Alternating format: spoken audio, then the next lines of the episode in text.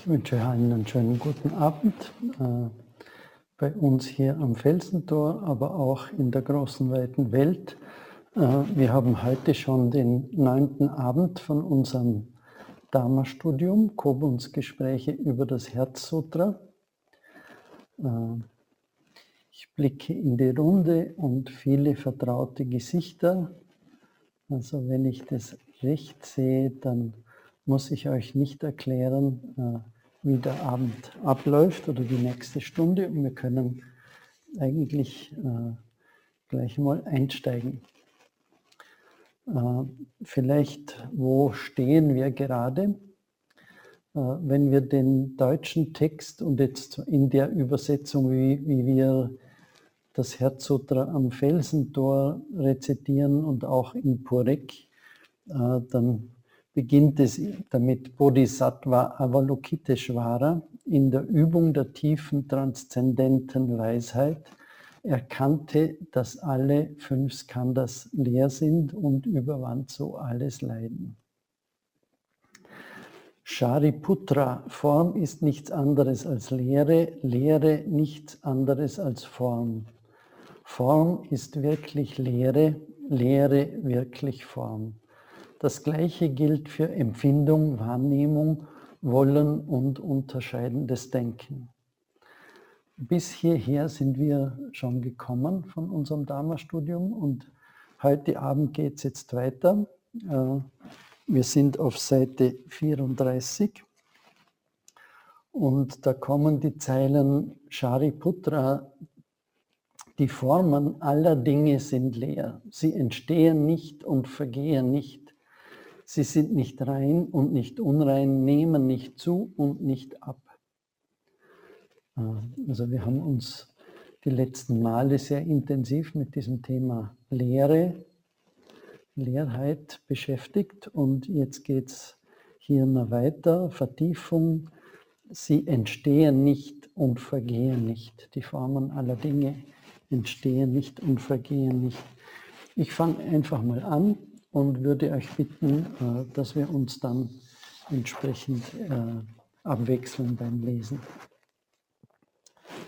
Sie entstehen nicht und vergehen nicht. Alle Dharmas entstehen nicht und vergehen nicht. Sie sind weder rein noch unrein, nehmen nicht zu und nicht ab. Für unseren gewöhnlichen Geist ist es nicht möglich, solche Aussagen zuzulassen.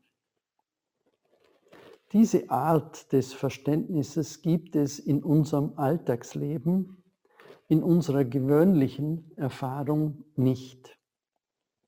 Unser Verständnis ist phänomenal, sozusagen von der Geburt bis zum Tod, vom Erscheinen bis zum Verschwinden oder vom Verschwinden bis zum Erscheinen. Es ist wie ein Uhrenpendel von gut zu schlecht, von extremem Glück zu extremem Unglück, von dem Gefühl rein zu sein zu dem Gefühl der Unreinheit. Von schwer zu leicht, von Gewinn zu Verlust. Der Geist arbeitet in verschiedenen Bereichen und mit unterschiedlichen Gefühlen. Sollte jemand sagen, ein Fluss ist kein Fluss, Geburt ist nicht Geburt, Tod ist nicht Tod, Licht ist nicht Licht, du bist nicht du. Äh, das erzeugt ein destruktives Gefühl. Das kannst du fühlen, wenn dir jemand gegenübertritt mit, du magst denken, dass du existierst, aber was du von dir verstehst, könnte nur teilweise wahr sein du kennst dich überhaupt nicht.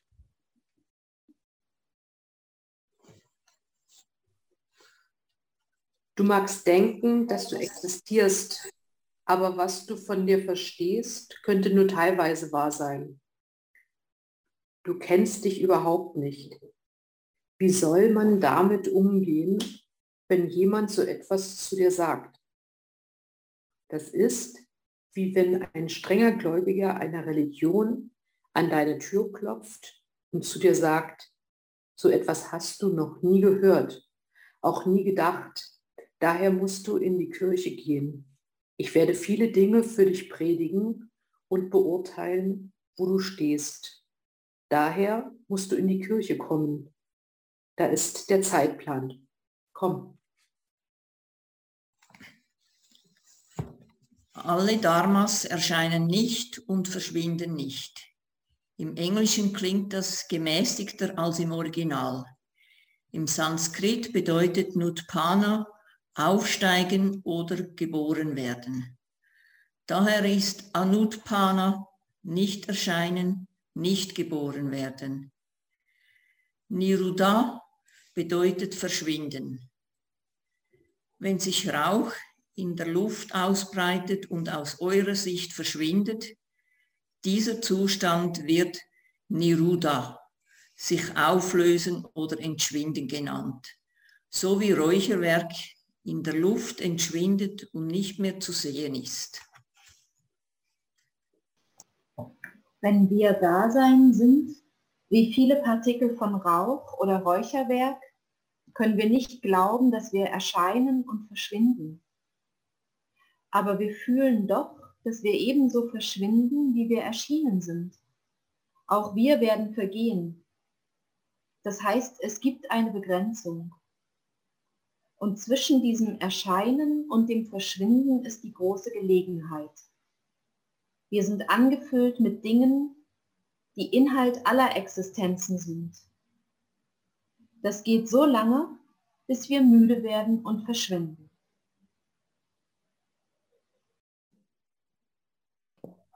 Wenn wir also sagen, Dharma erscheint und verschwindet nicht, klingt das, als ob wir sagen würden, niemand muss geboren werden und auch niemals sterben.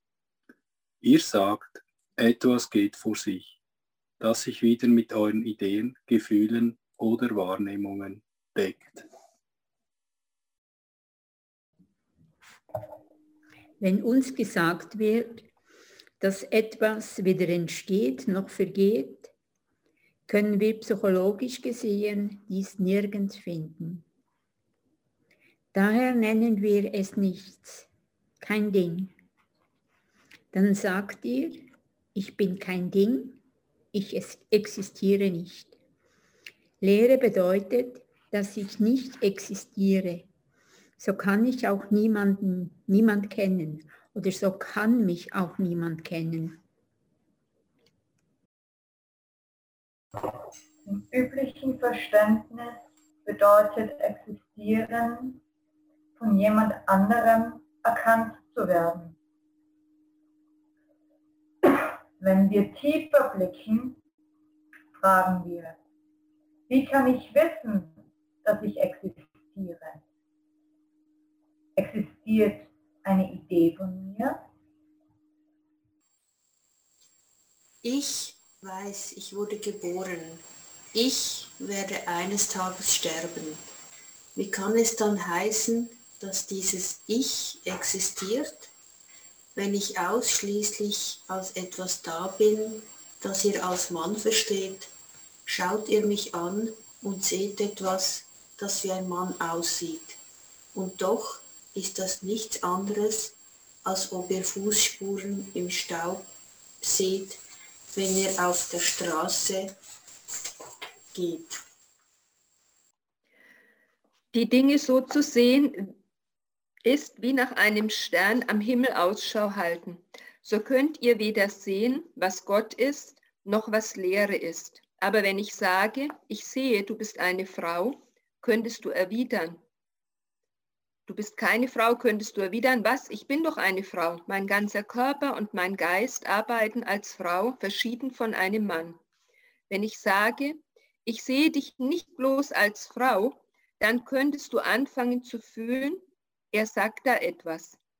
Auch wenn ich dein Dasein als Frau auffasse, spreche ich über dieses Dasein als etwas Fundamentales.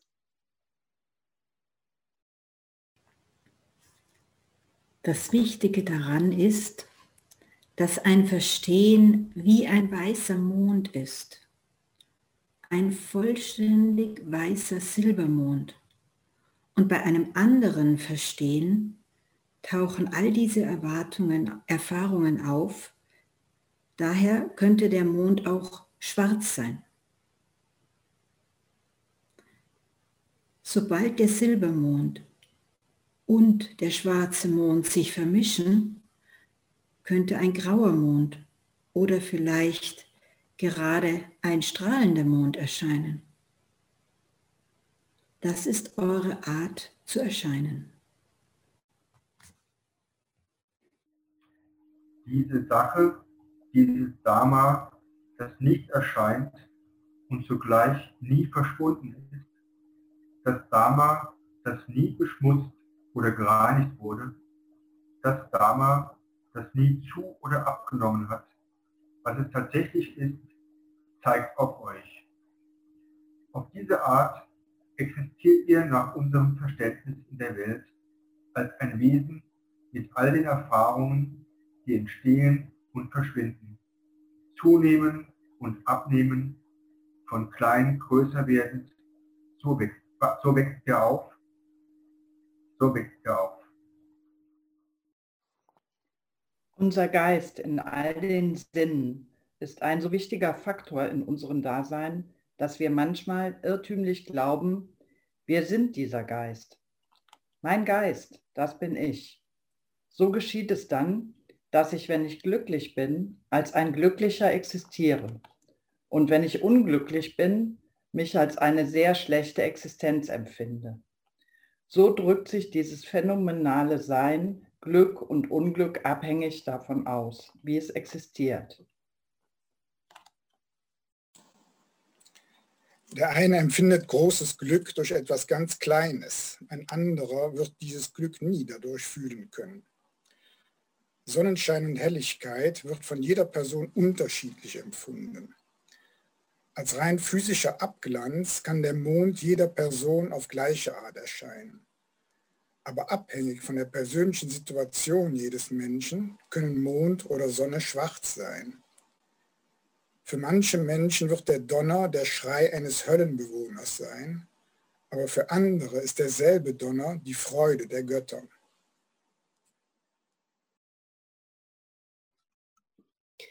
Absolute und vollkommene Existenz vermischen sich ständig und ermöglichen es einem Ding zu existieren.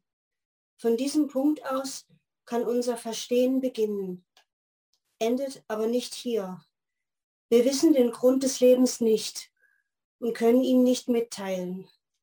Warum wird Wasser? Warum wird ein Schluck Tee lebendig? Es ist nur Wasser. Warum wird dieses Wasser zu einem Element von mir und enthält mein Leben? Wenn es nur physische, materielle Existenz wäre, könnte es nicht zu meinem Wort werden. Es könnte nicht ein Gefühl erwecken, die Augen strahlen lassen, Vielleicht ist Wasser selbst ein Teil eines Flusses, der alles durchdringt, nicht mit Nässe durchdringt, aber wie Licht, das in alles eindringt. Wenn es in den Mund eines Menschen gelangt, wird es Mensch. Wenn es in eine Kuh gelangt, kann vielleicht ein Teil zu Milch werden. In diesem Sinn ist Wasser für die spirituelle Welt sehr bedeutsam. Als eine Metapher zeigt es beide Seiten, die materielle und die spirituelle. Vielleicht zeigt es Materie und nicht Materie durch sich selbst. Daher versinkt eine ganze Welt in Asche, wenn diese Durchdringung durch Wasser verschwindet. Wenn der Geist eines Menschen sehr trocken ist, wenn du von oben oder unten Wasser eingießt, erwacht dieser Mensch ganz natürlich zum Leben. Durch Wasser kann man in symbolischer Weise das Gewahrwerden des Lebens ausdrücken.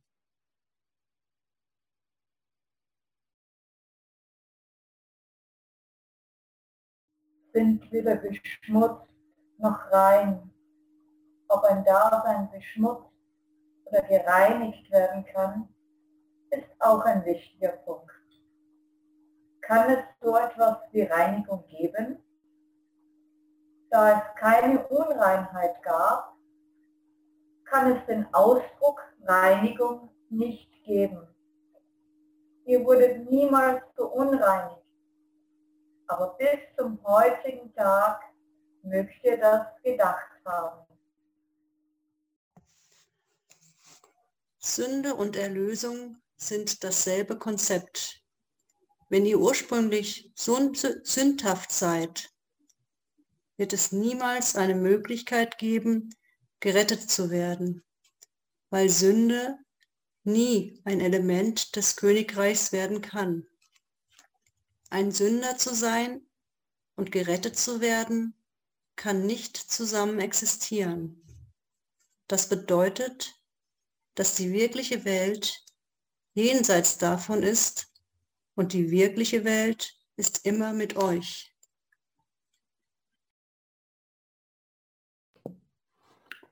Weder zu noch abnehmen.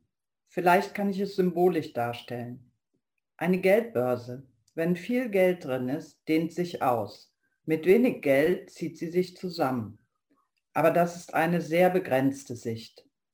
Tatsächlich vermehrt oder verringert sich Geld nicht durch eure Taten. Wenn ihr etwas kauft, fühlt ihr euch gut.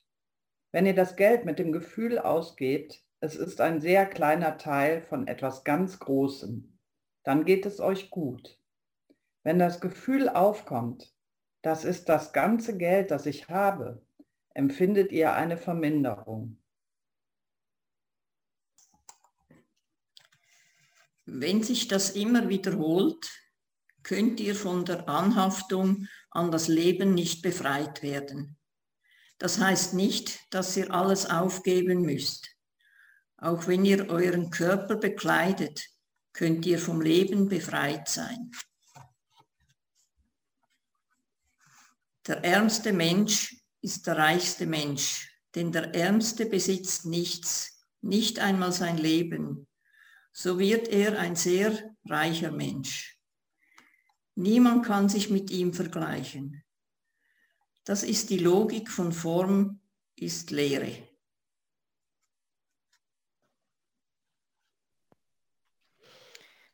Ein Sesamsamen und das Universum haben beinahe dasselbe Gewicht, wenn ihr es so seht. Auf die eine Waagschale legt ihr den Sesamen, auf die andere das ganze Universum und auch noch einen Sesamsamen. Die Waage bleibt im Gleichgewicht. Das ist Form, ist Lehre.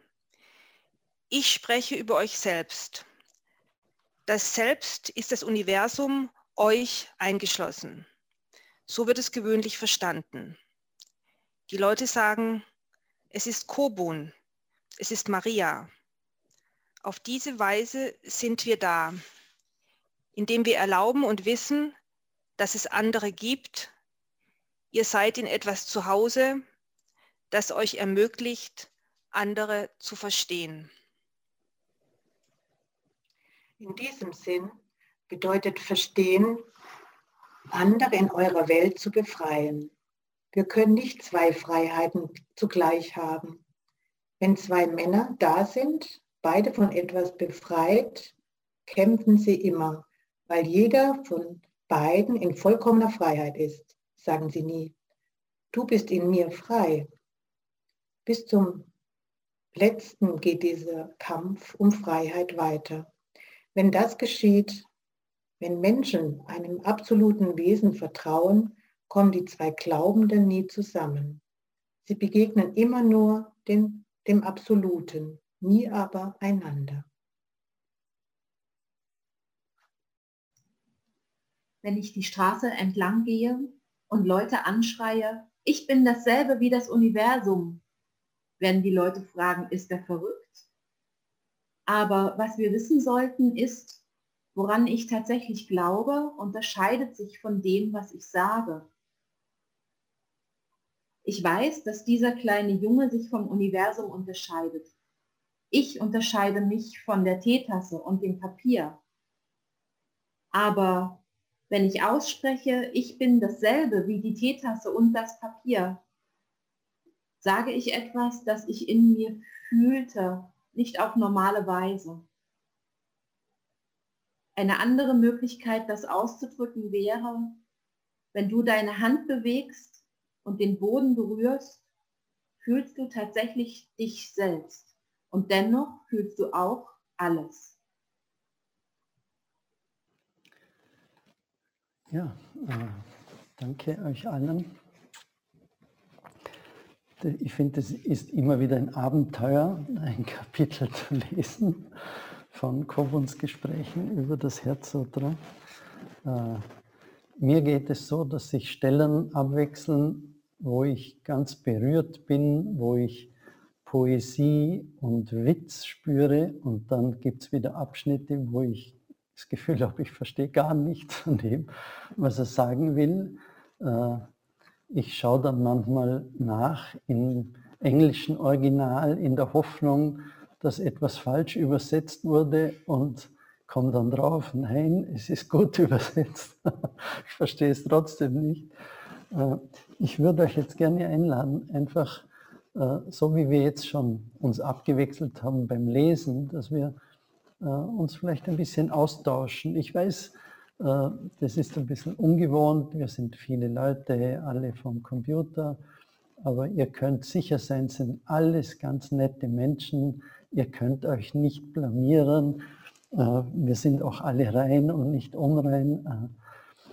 Mir würde einfach interessieren, so wie ist dir gegangen? Hat es einen, einen, Abschnitt gegeben, der dich besonders verwirrt hat oder der dich besonders berührt hat? Äh, und das wäre schön, wenn wir uns jetzt ein bisschen austauschen können dazu. Ich würde gleich anfangen. Und zwar, was mich, ich habe es jetzt zum zweiten oder zum dritten Mal schon gelesen, und was mich fasziniert, ist, dass er immer wieder vom, Abs also in dem Absatz jetzt vom Absoluten und vom Vollkommenen spricht. Und er schreibt auf Seite 37 im zweiten Absatz, absolute und vollkommene Existenz vermischen sich ständig und ermöglichen es einem Ding zu existieren. Von diesem Punkt aus kann unser Verstehen beginnen, endet aber nicht hier. Jetzt habe ich mich ein bisschen mit dem Absoluten und dem Vollkommenen beschäftigt. Und das Absolute ist ja etwas Abgelöstes, etwas, was einzeln steht für mein Verständnis. Und das ähm, Vollkommene ist etwas, was zum Vollen gekommen ist, was kein, es braucht nichts hinzuzufügen. Und ähm, das Absolute ist auch ähm, Solution, die Lösung, kommt auch, glaube ich, daher. Das heißt, es ist immer was, was sich ablöst, so verstehe es ich. Und wenn ich das jetzt übertrage, kann ich sagen, ich sehe, wenn ich in die Natur schaue, einen Baum, dann sehe ich absolut nur diesen Baum. Wenn ich aber die ganze Natur sehe, die da ist, dann sehe ich diese Vollkommenheit. Also das ist etwas, was mich total ähm, einfach berührt da drinnen. Und dann greift er das Absolute nochmal auf, und zwar auf der letzten Seite, auf der Seite 39. Und ähm, da schreibt ihr, wenn das, da schreibt er, wenn das geschieht, wenn Menschen einem absoluten Wesen vertrauen, kommen die zwei Glaubenden nie zusammen, weil sie voneinander abgegrenzt sind oder unterschiedlich sind. Also für mich interpretiere ich das so, sie begegnen immer nur dem Absoluten und nie einander. Und ich finde diesen Satz, das ist einfach für unsere heutige Zeit, für diese Kommunikation, was wir teilweise betreiben, ist das für mich so, wo ich mir denke, ja, wir begegnen wirklich immer nur den Absoluten. Jeder beharrt auf seiner Meinung und wir begegnen nie wirklich einander. Wir sind immer in Befindlichkeiten unterwegs aber selten in Berührungspunkte. Und Berührungspunkte sind für mich was Vollkommenes, wenn ich einen Berührungspunkt finde. Dankeschön.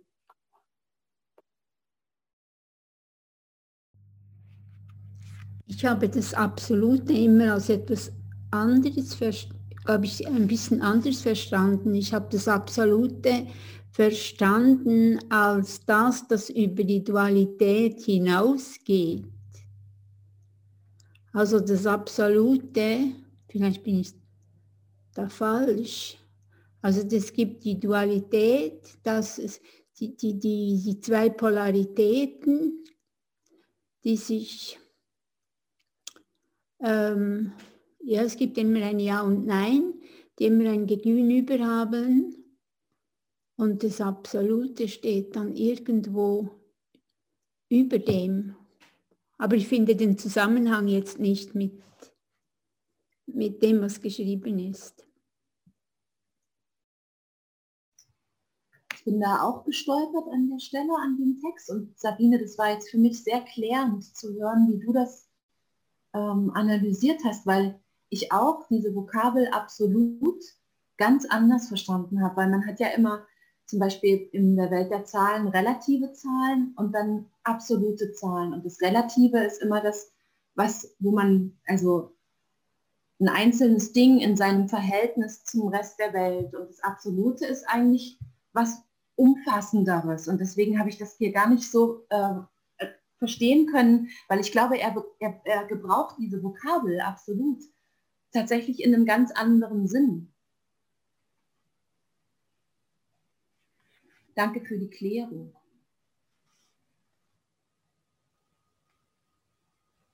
Und ich wollte noch sagen, dass es mir jetzt auch beim Lesen, ich musste immer an Doreen denken, die mal gesagt hat, das ist, wenn wir diesen Text lesen, als würde eine Glocke nach der anderen angeschlagen in einem ganz schnellen Rhythmus und man hat gar keine Zeit, den Klang nachzulauschen, weil dann geht es schon weiter und schon manchmal ist es gar nicht der nächste Absatz, sondern schon der nächste Halbsatz, in dem der nächste große Gedanke steckt. Und ich glaube, das ist für mich eigentlich ein bisschen zu schnell. Also ich, ich höre uns lesen und, und habe dann immer Fragen im Kopf und kann nicht mal die Fragen in meinem Kopf ausformulieren, weil dann schon der nächste ähm, der nächste Gedanke kommt. Und ich fand von der, von der Methodik her, fand ich das sehr schön, als wir mal so gelesen haben, dass wir immer angehalten haben und dann nach jedem Satz oder Absatz gefragt haben, was sagt dir das? Kannst du, verstehst du, was du liest? Wie geht es dir mit dem, was du liest? Und dann haben wir kurz geklärt und erst nach so einer kurzen Klärung weitergelesen. Das war für mich zumindest eine ganz gewinnbringende Methode, die ich mir jetzt beim Lesen manchmal gewünscht habe.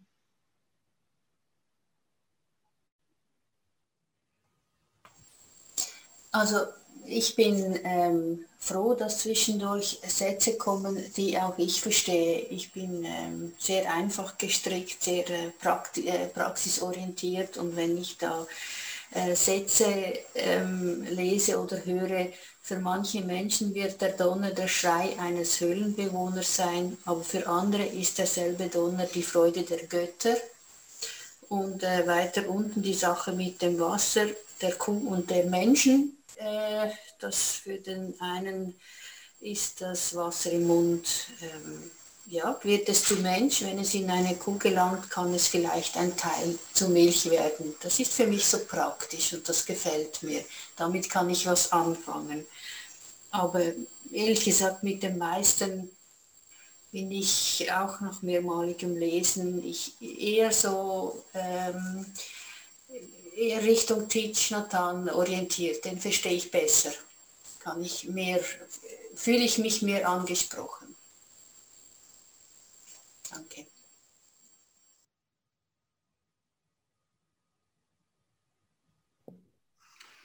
Also ich fand den Satz so schön, vielleicht ist Wasser selbst ein Teil eines Flusses, der alles durchdringt. Nicht mit Nässe durchdringt, aber wie Licht, das in alles eindringt. Ähm, das hat mich sehr berührt, weil ich so dachte, ja, das kann Wasser sein, das kann aber auch ganz was anderes sein. Und ähm, ähm, das war so eine Stelle, die mich sehr berührt hat. Und ich fand die Stelle mit dem, mit dem Portemonnaie auch für mich sehr gut, weil dieses, das das darstellen, wenn ich aus dem Vollen gebe, dann freut es mich. Und wenn ich aber das Gefühl habe, ich gebe alles und äh, jetzt vermindert sich meine, meins, was ich habe, und dieses Gefühl kenne ich, ähm, dass ich dann nicht von den Anhaftungen des Leides loskomme. Das ist für mich ein wunderbares Beispiel, da werde ich bestimmt noch mitarbeiten. Dankeschön.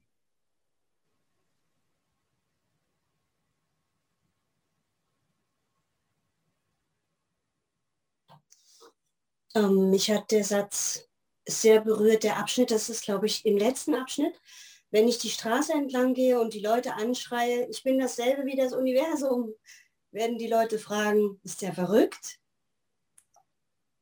Ähm, aber was wir wissen sollten ist, woran ich tatsächlich glaube, unterscheidet sich von dem, was ich sage. Das erinnert mich an meinen Großvater, der hat immer gesagt, sage nicht alles, was du weißt, aber wisse immer, was du sagst. Und deswegen hat mich das so berührt, weil das war ein sehr spezieller Mensch, der hatte so den siebten Sinn, der wusste immer so, was in den tieferen Schichten eigentlich verborgen liegt.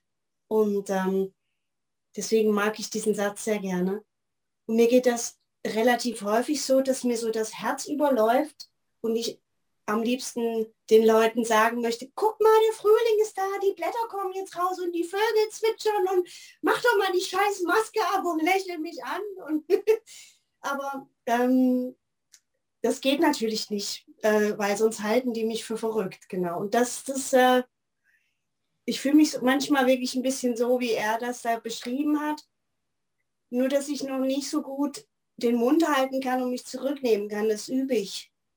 Aber manchmal bin ich wie kurz vorm Platzen, weil ich immer gerne den anderen zeigen möchte, wie schön das doch eigentlich wäre, wenn man sich verbindet mit allem und nicht, wenn man immer sich so abgrenzt.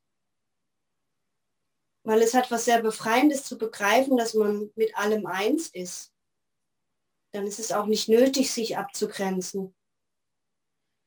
Und dann muss man auch nicht all seine Besitztümer schützen oder vor irgendetwas Angst haben oder so. Ähm, wenn mir dieser Zustand gelingt, dann bin ich meistens sehr, sehr glücklich. Und ähm, ja, dann stört mich auch nicht, wenn die anderen denken, ich sei verrückt. ja.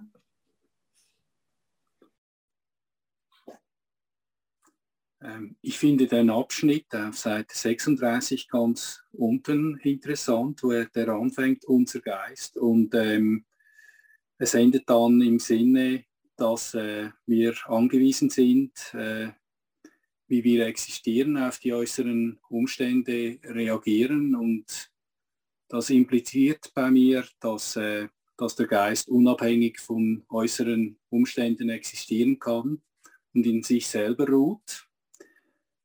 Und ähm, ja, das hat mich angesprochen. Da stelle mir das vor, das ist sicher echt toll, wenn das so funktioniert.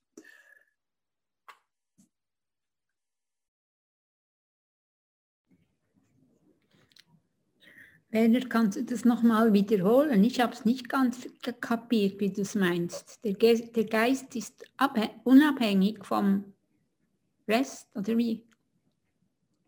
Also danke, Johann.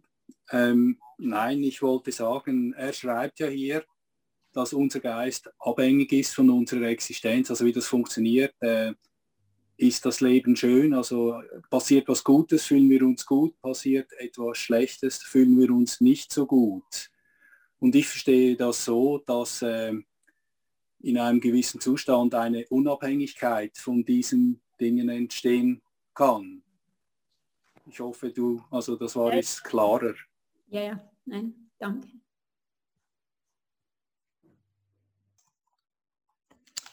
Also mir ist es jetzt beim Lesen auch so ergangen, also ich bin mir so vorgekommen auf einem schaukelnden Schiff. Da habe ich wieder mal gedacht, oh ja, jetzt, jetzt nicht verstehen mit dem Geist, aber äh, ich fühle da, in welche Richtung es gehen könnte. Und äh, eben gerade auch bei dem Abschnitt, den wir Werner vorher erwähnt hat, wo es heißt, äh, der eine empfindet großes Glück durch etwas ganz Kleines, ein anderer wird dieses Glück nie dadurch fühlen können und so weiter. Und dann ist, kommt wieder ein nächster Abschnitt, wo ich denke, ich weiß gar nicht, was ich da höre oder lese. Es ist für mich wirklich einfach wieder unverständlich und ich weiß nicht, wie oft ich das dann lesen soll, bis ich vielleicht dann auch da irgendwo etwas fühlen kann. Also.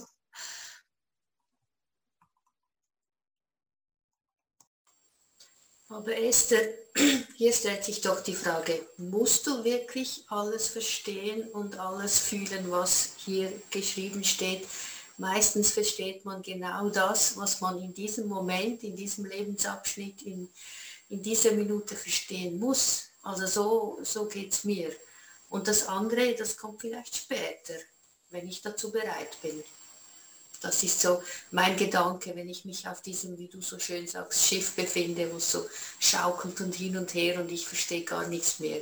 Ich denke, ich verstehe das, was ich verstehen muss zum jetzigen Zeitpunkt. Das ist so meine Erfahrung, die ich gemacht habe bis jetzt. Danke, Esther.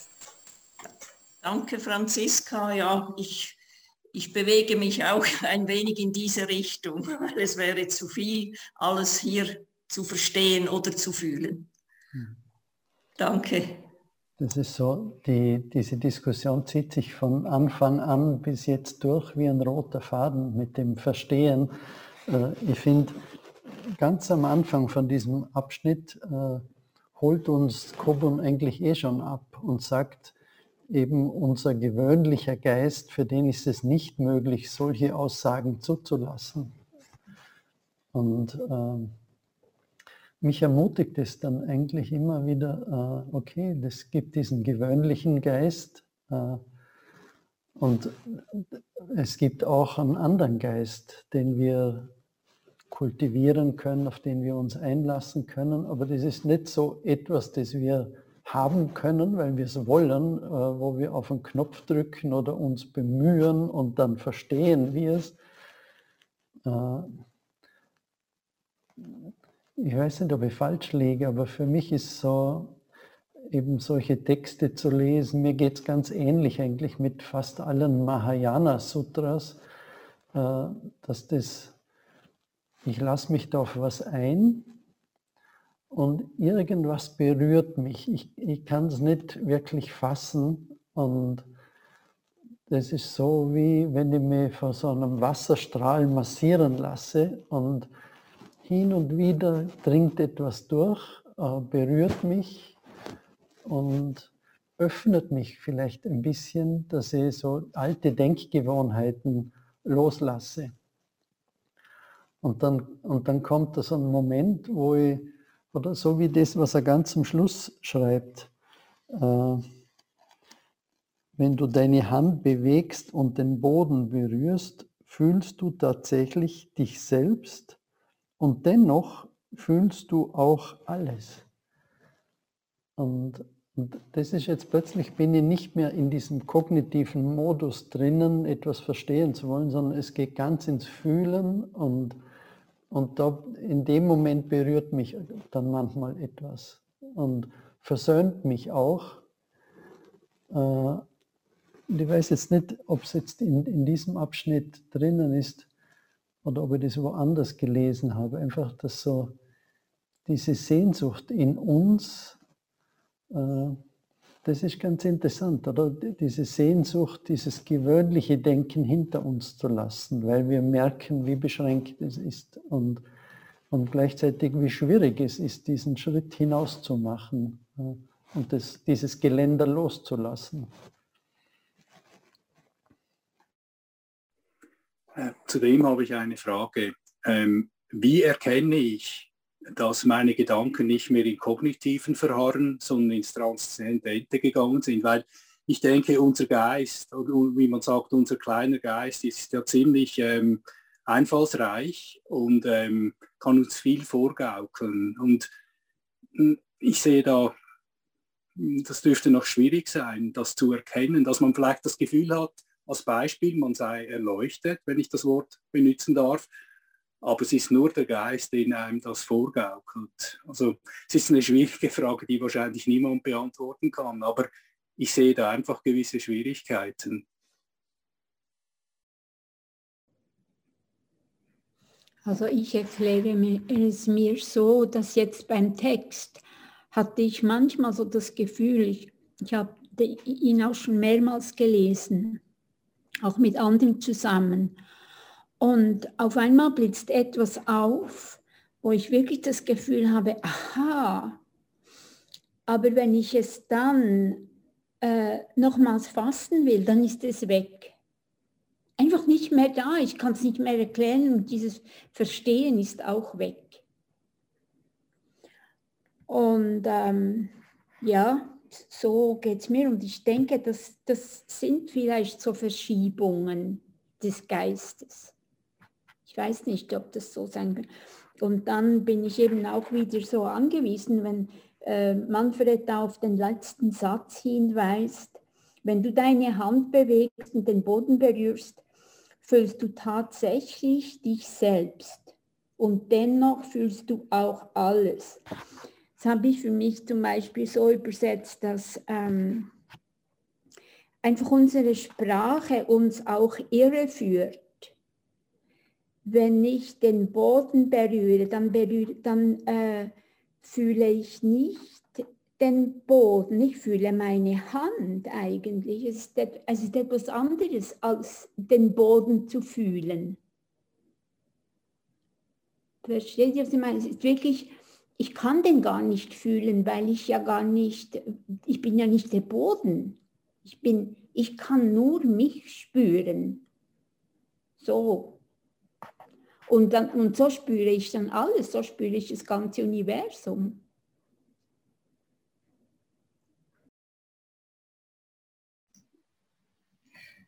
Kann das sein, dass, es, dass wir, also dass es auch mehrere Arten diesen Text zu verstehen, äh, eigentlich mehrere Arten am Verstehen zu scheitern gibt, wenn wir das lesen.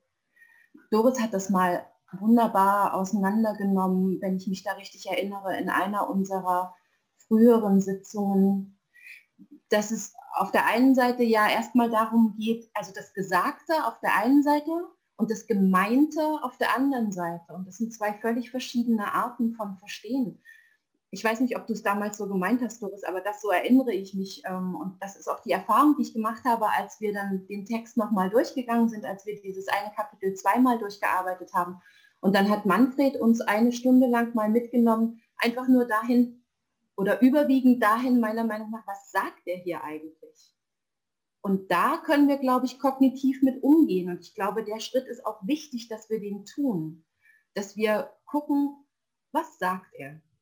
Ganz, ganz ohne zu interpretieren fast schon, sondern einfach nur um zu gucken, bin ich da, wo er mich haben will als Zuhörer oder Leser.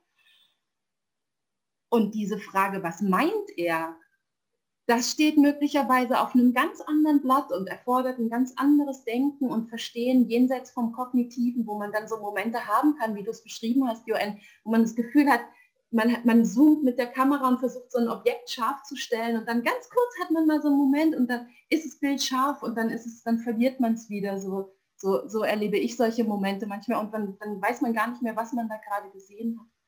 Und vielleicht, wenn wir uns darüber unterhalten, was verstehe ich und was verstehe ich nicht, ist es vielleicht gut, wenn wir uns darüber unterhalten, geht es ums Gesagte oder geht es ums Gemeinte? Geht es jetzt um kognitiv nachvollziehen, was ist im Text? Oder geht es um zulassen, dass man das möglicherweise kognitiv nicht erfassen kann, weil wir uns auf das Gemeinte nur so einlassen können. Und ich würde das, glaube ich, hilfreich finden, wenn ihr, wenn ihr das ähm, nachvollziehen könnt, was ich hier erzähle, wenn wir uns über das Gesagte langsam und Stück für Stück verständigen, weil manchmal das Gemeinte dann fühlbar wird, während wir das tun. Und wir nicht in so einer Verwirrung über das Gesagte hängen bleiben, sodass wir zum Gemeinten gar nicht vordringen können okay, viele Worte möglicherweise wenig sind. Danke.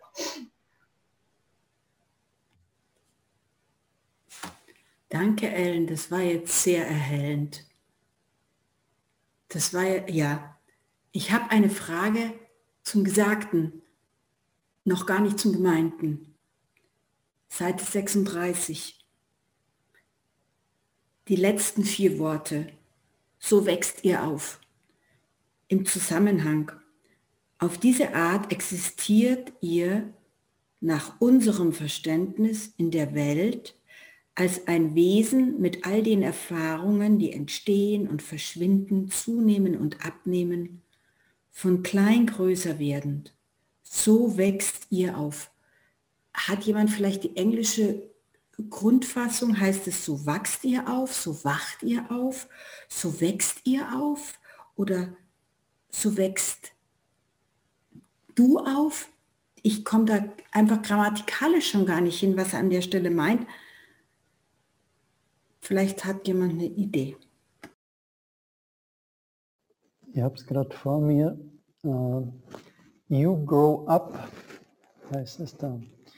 You exist in that way in our understanding in the world as a being, as all these experiences appearing and disappearing, increasing and decreasing, and from small to large, you grow up. Brian, kannst du das vielleicht noch ein bisschen erhellen? Ich versuche es, Manfred, aber ich, ich finde diese Stelle noch nicht. Mhm. Wo sind wir bitte? Äh, ja. Seite 37 in der englischen Übersetzung. You grow up heißt, du wächst auf. Ja. Also dann ist es nicht so wächst du auf oder so wachst ihr mhm. auf. Das nicht. Ja. Danke. Ich suche es noch im Englischen. Und ich finde das nicht. Das ist das Problem für mich im Moment. Keine Ahnung, wo es ist. Aber you grow up, Brian, das ist ja so, wachst ihr auf. Würde ja, ich ja, ich, ich bestreite das nicht, aber ich wollte das, ja. das den Absatz sehen im Englischen. Das, das, das, liegt vor mir, aber ich finde die Stelle überhaupt nicht, aber ich große Mühe jetzt. Okay. wo, wo dieses Satz ist. Und wenn dem so ist, dann komme ich jetzt, Ellen, von dem Gesagten zum Gemeinten, glaube ich. Und dann ist es total logisch. Weil, ja, dann ist es ja klar. Also ich bin ein Wesen und das hat Erfahrungen und nicht das Wesen, aber die Erfahrungen, die entstehen und vergehen und hoch und runter und tief und groß und to und klein. Und ich wachse auf mit den Erfahrungen. Und das Schöne ist, wenn wir ab und zu das Gefühl oder ja, ein Bewusstsein davon haben, ein Wesen zu sein. Genau. Und ich glaube, wenn ich Zuflucht nehme, dann nehme ich Zuflucht zu, zu dem Wesen und so. Ja. Und irgendwie ist es dann so ähnlich wie UN sagt, klar, und wenn ich es euch jetzt erklären will, ist es weg. Aber für mich war das äh, ein ganz ein schöner, tröstlicher Satzteil. Danke. Ich möchte mich da an die Susa anschließen. Es gibt einen ähm, Satz noch, der vielleicht es auch ergänzen kann. Und zwar ist der gleich am Anfang auch. Und der heißt in der dritten Zeile, unser Verständnis ist phänomenal, sozusagen von der Geburt bis zum Tod, vom Erscheinen bis zum Verschwinden oder vom Verschwinden bis zum Erscheinen. Und dann schreibt er weiter, es ist wie ein Uhrenpendel von gut zu schlecht, vom extremen Glück zu extremen Unglück und vom Gefühl rein zu sein zu dem Gefühl der Unreinheit und so weiter. Und ich glaube, die Hauptaussage oder für mich ist da drinnen, das ist jetzt die Verständnisseite, ob was er damit meint, erschließt sich vielleicht dadurch. Unser Verständnis ist phänomenal, das heißt, wir unser Verständnis ist in der Form, nicht in der Lehre. Und das Verständnis hat mit dem Verstand zu tun, mit etwas verstehen. Und damit sagt er in unserer, für mich jetzt in uns und vielleicht jetzt das Gemeinde, in unserem menschlichen Dasein leben wir in einem Verständnis der Form. So verstehe ich das vielleicht und so wachsen wir auf in dem Verständnis der Form mit eben diesen unterschiedlichen ähm, Gefühlen, Erfahrungen vom extremen Glück zu extremen Unglück und von schwer zu leicht mit unterschiedlichen Gefühlen. Also so vielleicht verstehe ich das. Dankeschön. Oh, danke Sabine. Ja, und wenn du dann Gleichmut personifiziert bist, dann bist du ein Stückchen näher am Absoluten. mich beschäftigt äh, auf der Seite 35, wo Kupuna von schreibt, vom Aufsteigen und geboren werden und äh, nicht geboren werden und vom Auflösen oder Verschwinden. Und dann bringt er das Beispiel mit dem Räucherwerk. Und in mir kam sofort der Impuls, der Gedanke, es gibt eigentlich nichts, das verschwindet. Es verändert immer nur seine Form. Wie das Räucherwerk in Rauch und Luft wird, ist der Staub, den wir zusammenkehren und in den Küder schießen, der verändert auch nur die Form und die Manifestation. Und auch wenn wir sterben, verändern wir unsere Form. Aber nichts verschwindet per se. Das ist mich einerseits sehr berührt und andererseits im Großen und Ganzen auch mit dem Beispiel am Wasser. Ist immer in irgendeiner Form existent.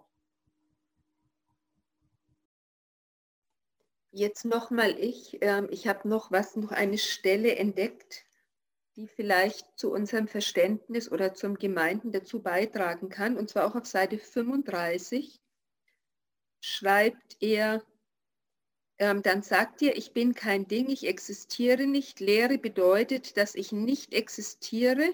So kann, ich, kann mich auch niemand kennen. Und für mich ist der entscheidende Satz im üblichen Verständnis, im üblichen, das Gemeinde ist wahrscheinlich das menschliche Verständnis, bedeutet existieren, von jemand anderem erkannt zu werden. Wenn wir tiefer blicken, fragen wir, wie kann ich wissen, dass ich existiere? Existiert eine Idee von mir? Ich weiß, ich wurde geboren, ich werde eines Tages sterben und so weiter.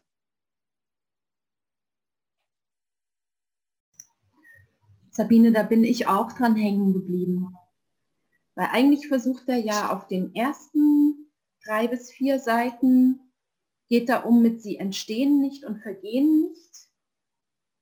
Und dann hat er hinten noch diese Abschnitte zu, sie sind weder rein noch unrein und sie, sie nehmen weder zu noch ab. Und er versucht jedes Mal den Widerspruch aufzulösen zwischen diesen Sätzen und unserem Dasein in der Welt und wie wir uns in dieser Welt verstehen, nämlich phänomenal denkend. Und das passt ja nicht zu diesen drei Sätzen. Und dann hatte ich verstanden, in diesem ersten Punkt, sie entstehen nicht und sie vergehen nicht. Da geht es also um Existenz. Und dass er das so auflöst, dass er sagt, wir sind auf der einen Seite Wesen und auf der anderen Seite machen wir eben diese Erfahrungen, und das haben wir ja eben schon sehr schön gehört, die Erfahrungen entstehen und vergehen. Und manchmal werden wir uns bewusst, wir sind nicht diese Erfahrungen, sondern wir sind was jenseits davon, was eben nicht entsteht und vergeht. Und dann war das für mich aufgelöst und erklärt.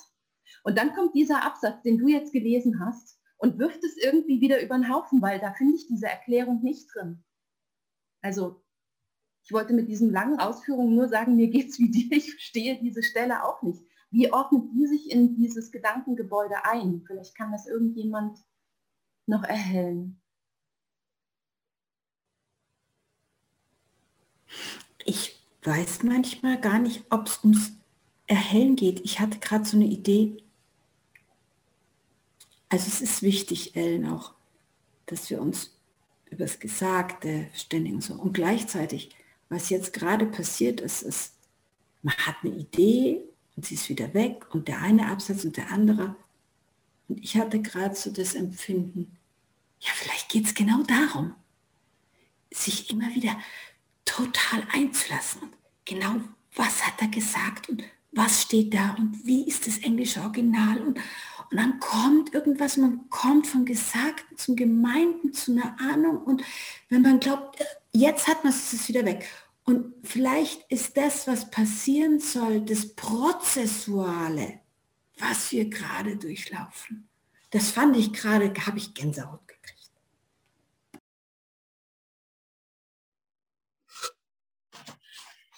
ähm, im vorletzten Abschnitt ähm, auf Seite 39 fand ich den Abschnitt gut, äh, die Sätze gut. Wenn zwei Männer da sind, beide von etwas befreit, kämpfen sie immer.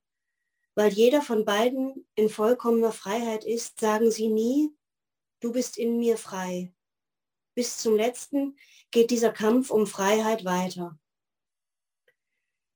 es ist im Grunde genommen total irre, um Freiheit zu kämpfen, wenn sie schon frei sind. Ich glaube, er erklärt hier nur, Form ist Lehre, Lehre ist Form. Das kann man gleich mal an dem Beispiel des Satzes machen, du bist in mir frei und das sagen sie nie. Das heißt also, wenn, wenn wir jetzt alle sagen würden, du bist in mir frei, dann würden wir es richtig rummachen.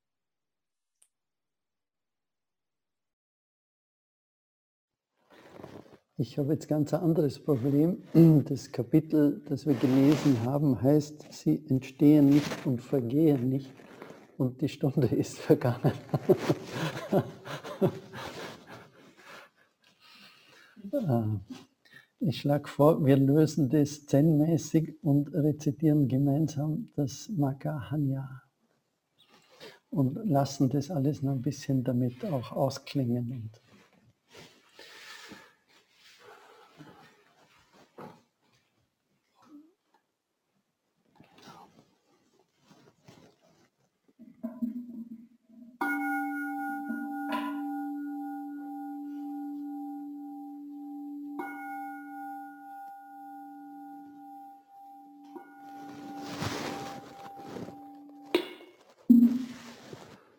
Makahanya Haramita Shingyo.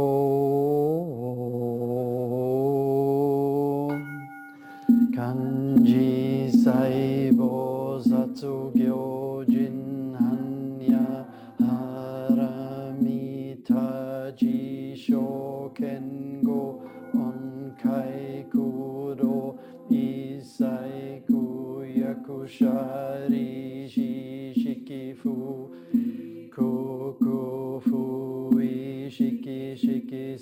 koze ku kuzo koze shiki ju so gyo shiki yakobu nyo se shari shi se sho ho kuzo fumetsu fu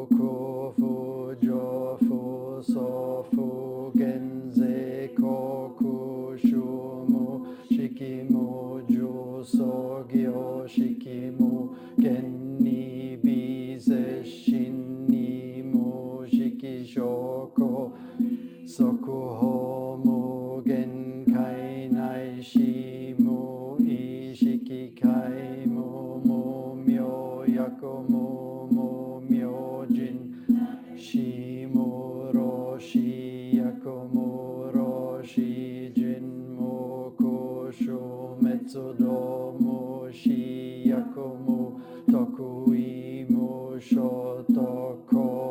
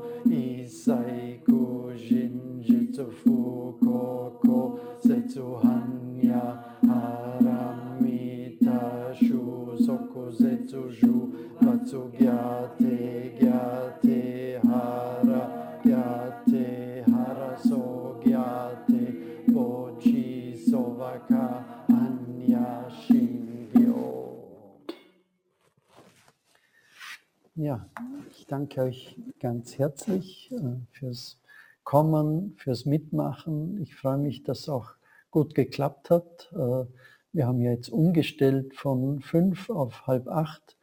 Äh, Und ich freue mich sehr, euch nächste Woche wiederzusehen. Ich wünsche Ihnen einen schönen Abend.